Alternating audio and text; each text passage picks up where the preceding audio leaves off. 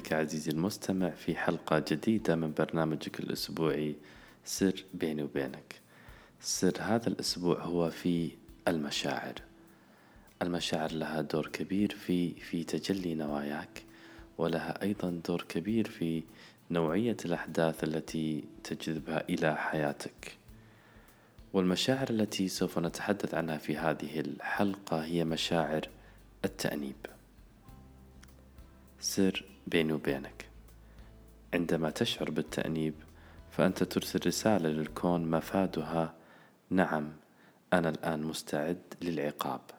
بين قوسين أنا أستاهل. وغالبا ما راح يخيب ظنك.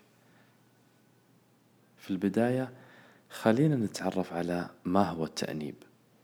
التأنيب في العمق هو تذكير نفسك بألم في الماضي وإعادة هذا الألم على نفسك في اللحظة الحالية.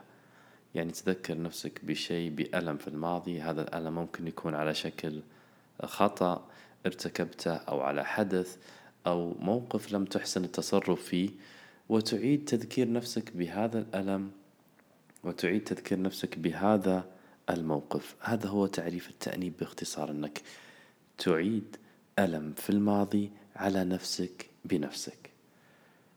التأنيب من المشاعر المنخفضة وأيضا لو استمر الشخص في مشاعر التأنيب ممكن يصل إلى مرحلة وعي منخفضة يكون هو في مستوى وعي التأنيب. التأنيب عائق لتجلي النوايا عائق لاتصالك مع الآخرين عائق لجذب الأحداث الطيبة. التأنيب من المشاعر المنخفضة لو تخطيت مرحلة التأنيب وصعدت إلى مرحلة أعلى أو حسمت موضوع التأنيب راح تكون عندك انطلاقة في حياتك انطلاقة في تجلي نواياك يرتفع مستوى استحقاقك وفوائد كثيرة راح نتكلم عنها في هذا التسجيل. ربما آه، شخص يسأل ما هو الفرق بين الندم والتأنيب؟ أو أو هل الشخص لما يعمل خطأ مثلا عادي ما يشعر بالتأنيب أو الندم أو أو أو بين قوسين يشعر بالذنب فكذا راح تكون مشكلة. مرة أحدهم سألني قال لو ما في موضوع التأنيب يعني راح تكون الدنيا فوضى. كل شخص راح يعمل أي خطأ راح يضر الآخرين وكذا وما يشعر بالتأنيب فيعيش حياته عادي. له ليس بهذه الطريقة. الفرق بين الندم والتأنيب. أن الندم لحظي. أنت عملت شيء خطأ أخليت بمبدأ بقيمة من قيمك مثلا. لم تحسن التصرف. تندم في هذه اللحظة. بعدها تصفح. تفتح صفحة جديدة وتبتدي في حياتك. التأنيب على العكس التأنيب ليس لحظي. التأنيب مستمر. اليوم معك بكرة معك بعد شهرين. يعني بالعامية يقولون ياكل ويشرب معه يعني هذا الموضوع حتى في النوم مع الآخرين دائما أتحدث أنا ندمان إني عملت كذا أنا أخطأت إني أنا أستاهل العقوبة اللي, اللي تحصل لي أنا أستاهل. فمشاعر التأنيب مضرة وغير نافعة وال يعني الخبر الغير جيد للشخص الذي يشعر بالتأنيب يعني عزيزي أو عزيزتي التأنيب ما راح يحل الموضوع. لو كانت عندك مثلا مشكلة أو عندك مسألة حاب إنك تحلها التأنيب ما راح يحل الموضوع. على العكس تخطيك مرحلة التأنيب وتركيزك على الحل هو الذي سوف يحل الموضوع. فزي ما قلنا التأنيب هو عائق في طريق تجلي آه، النوايا. الشخص لما يكون في مشعر في في في مرحلة تأنيب يندر أن تتجلى نواياه التي يريد. السبب هو انخفاض مستوى الاستحقاق. الشخص اللي يشعر بالتأنيب عنده تدمير ذاتي. ما عنده هذاك الاستحقاق اللي من الداخل الصوت الداخلي الذي يقول أنا أنا الآن أستحق الأفضل في كل شيء أستحق الأفضل في في الجانب الصحي في الجانب المادي في الجانب آه، المشاعري في الجانب الجسدي أيا كان هذا الجانب. فتخطيك لهذه المرحلة وحسمها سوف يرفع مستوى الاستحقاق تلقائيا. وعندما يرتفع مستوى الاستحقاق فأنت مستعد لجذب الفرص الطيبة والأحداث الجميلة. فالذي يحدث عندما تستمر في التأنيب البعض البعض يشعر خلينا نفصل فيها بس هذه على يعني عجالة. البعض يشعر آه، لما يشعر بالتأنيب هو يرضي نفسه في العمق يقول أنا عملت خطأ خليني أشعر بالتأنيب. يعني هو في الداخل يرضي الإيجو. يعني التأنيب هو يعني علامة من علامات الإيجو. هو يرضي الإيجو يقول أنا عملت شيء خطأ خليني أبكي خليني أضرب نفسي خليني أنقطع عن العالم خليني أنا أستحق وأنا أستاهل. لا مو مو مو بهالطريقة فالذي يحدث أنه هو الشخص يريد أن يريح نفسه بنفسه بأن يعاقب نفسه. فهذا اللي يحصل في التأنيب.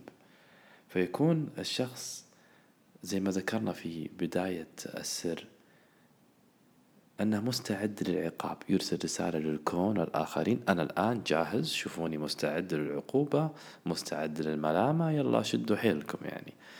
فتلاحظ الشخص الذي يشعر بالتأنيب يلاقي هجوم من الآخرين. أنت مثلا يعني لا تستحق هذا الشيء. أنت أخطأت وأنت كذا. فهو مستعد للعقاب ومستعد للملامة من الآخرين من الكون أو الأحداث.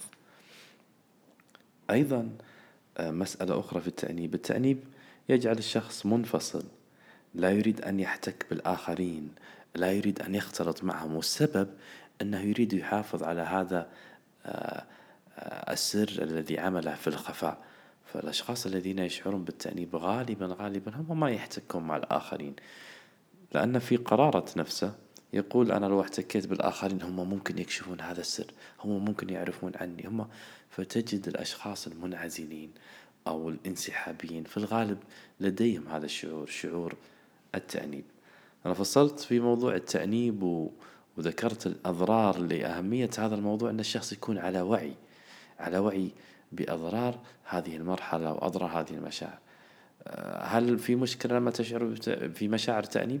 خمس دقائق عشر دقائق تحسم الموضوع عادي إلى حد أقصى ساعة عادي. كلنا يعني كبشر نمر في مراحل مختلفة من المشاعر حزن غضب تأنيب محبة توتر.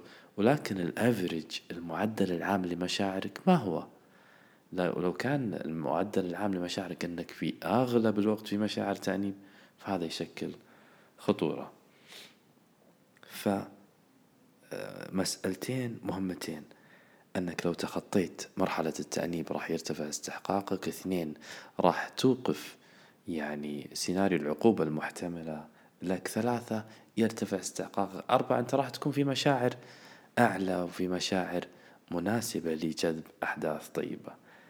طيب خلينا ناخذ تطبيق عملي كيف إنك تتخطى مرحلة التأنيب وكيف إنك تحسم هذا الموضوع وتنطلق في حياتك.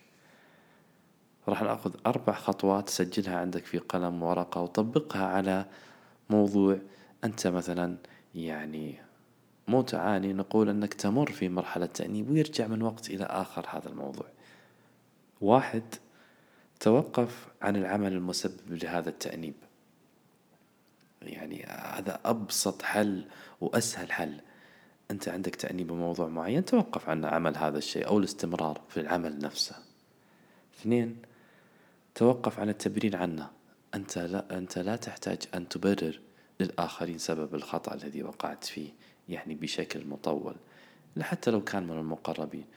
كلمة آسف وأعتذر لك عن هذا الخطأ مثلا أو أعدك أنه لا يتكرر أو أنا أخطأت وأعترف بذلك. هذه تكفي وبعدها انطلق ركز.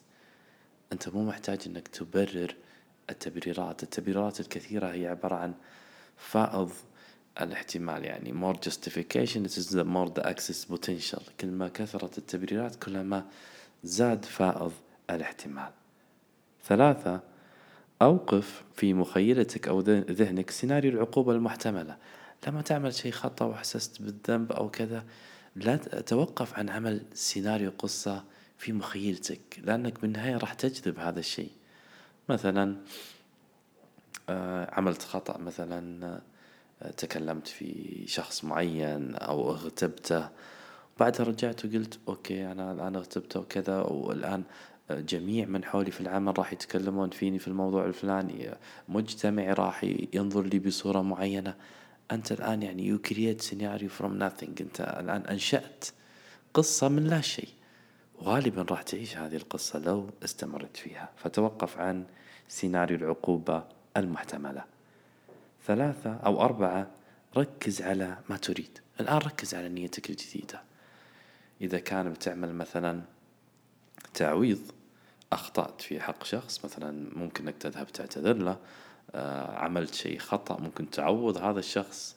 مثلا كانت أموال كانت أشياء مادية كانت مشاعرية. تذهب له وتقول له كيف أنا ممكن هل ممكن أن تحللني مثلا؟ كيف ممكن أني أرضيك؟ ما هو الشيء الذي كذا؟ تطرح حلول. فجميل أنك تضع حل للموضوع. ركز على ما تريد. حاب تنهي التأنيب في موضوع متعلق باتفاقيات بعهود. ناقشها. لا تقف وتخلي الموضوع يستمر. خليني أعيد لك الأربع خطوات وحاول أنك تطبقها لو كان في عندك موضوع تشعر فيه في التأنيب لهذا الأسبوع. واحد توقف عن العمل المسبب للتأنيب. اثنين توقف عن التبرير عن الاعتذار وحده كافي. ثلاثة أوقف سيناريو العقوبة المحتملة أربعة ركز على ما تريد. مارس هذا التطبيق لهذا الأسبوع وراقب النتائج. شكرا لاستماعك لهذه المادة وألقاك في حلقة جديدة الأسبوع القادم بإذن الله.